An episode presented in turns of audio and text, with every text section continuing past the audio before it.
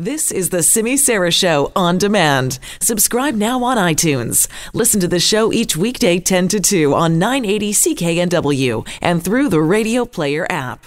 A deadly outbreak of the Ebola virus in the Congo is now an international health emergency. The World Health Organization announced this week after the virus spread to a city of 2 million people in the Central African country. CKNW contributor Claire Allen now has more in this development in this report.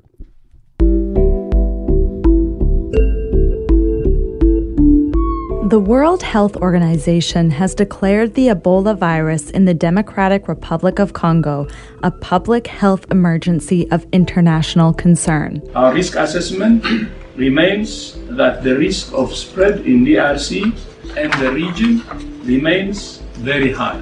In August of 2018, the Democratic Republic of Congo reported a new outbreak of the Ebola virus in North Kivu. Since then, more than 1,600 people have died from the deadly virus.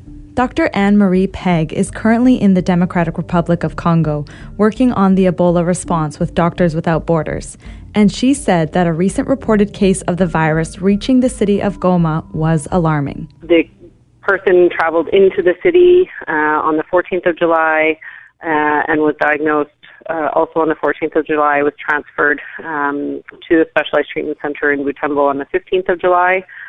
Uh, I think it's a positive thing to note that the case was identified quite quickly. Uh, the patient was isolated uh, and tested quite quickly, so the response from uh, health staff in the city um, shows that the preparation efforts have been worthwhile and, and, have been effective. So I think those are all positive things. Dr. Pegg said that one of the biggest challenges associated with treating Ebola has to do with how the virus presents itself in the early viral stages. The thing is, people have visions of Ebola patients presenting bleeding from their orifices, bleeding from their eyes.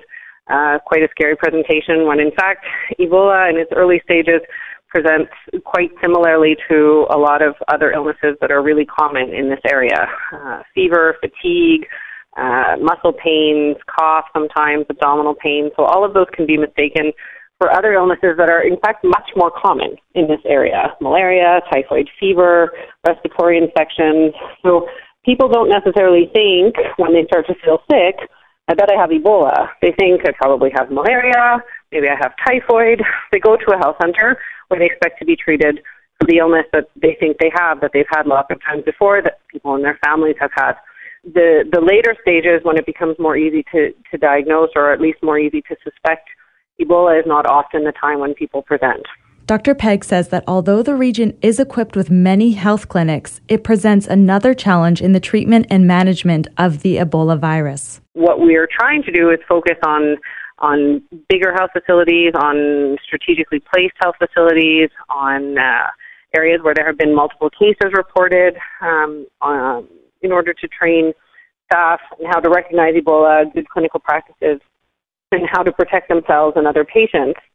But I think the sheer volume of health facilities and the population density and movement in this area means that uh, it, it, it's a constant challenge to try and, and predict where the next cases are going to to show up and how to best protect the people who are living in those areas and the people around that case.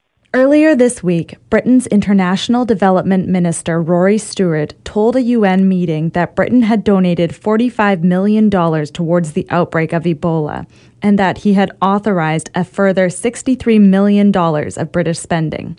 One of the sad truths of this situation is we're going to need considerably more investment if we are to get down to zero in eastern DRC. To put it very bluntly, we have about half the number of WHO staff that we should have doing preparedness in places like Burundi and South Sudan because the money is simply not coming through.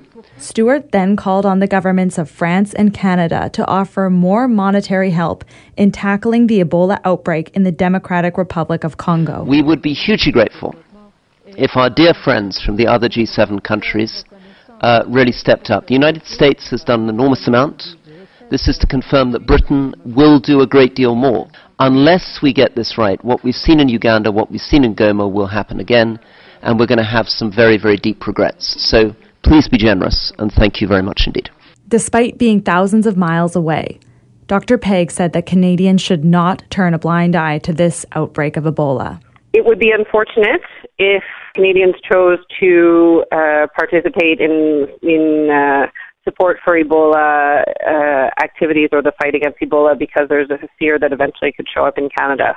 Uh, I don't think that's a reasonable fear. But I do think it's reasonable to think about people who have long suffered um, from a neglected healthcare system in an area that's been plagued by conflict, that has been uh, long neglected uh, for a host of reasons, and is now facing yet another challenge. And the people of this region um, deserve the support of the international community uh, to strengthen their healthcare system and to strengthen their capacity, um, not only to fight uh, this epidemic, but a lot of the efforts that can go into strengthening the healthcare system can prevent future epidemics as well. So uh, it's not just to end uh, the Ebola epidemic, but to put money into a healthcare system that's more resilient and better able to tackle challenges in the future, epidemics or otherwise. For AM 980 CKNW, I'm Claire Allen.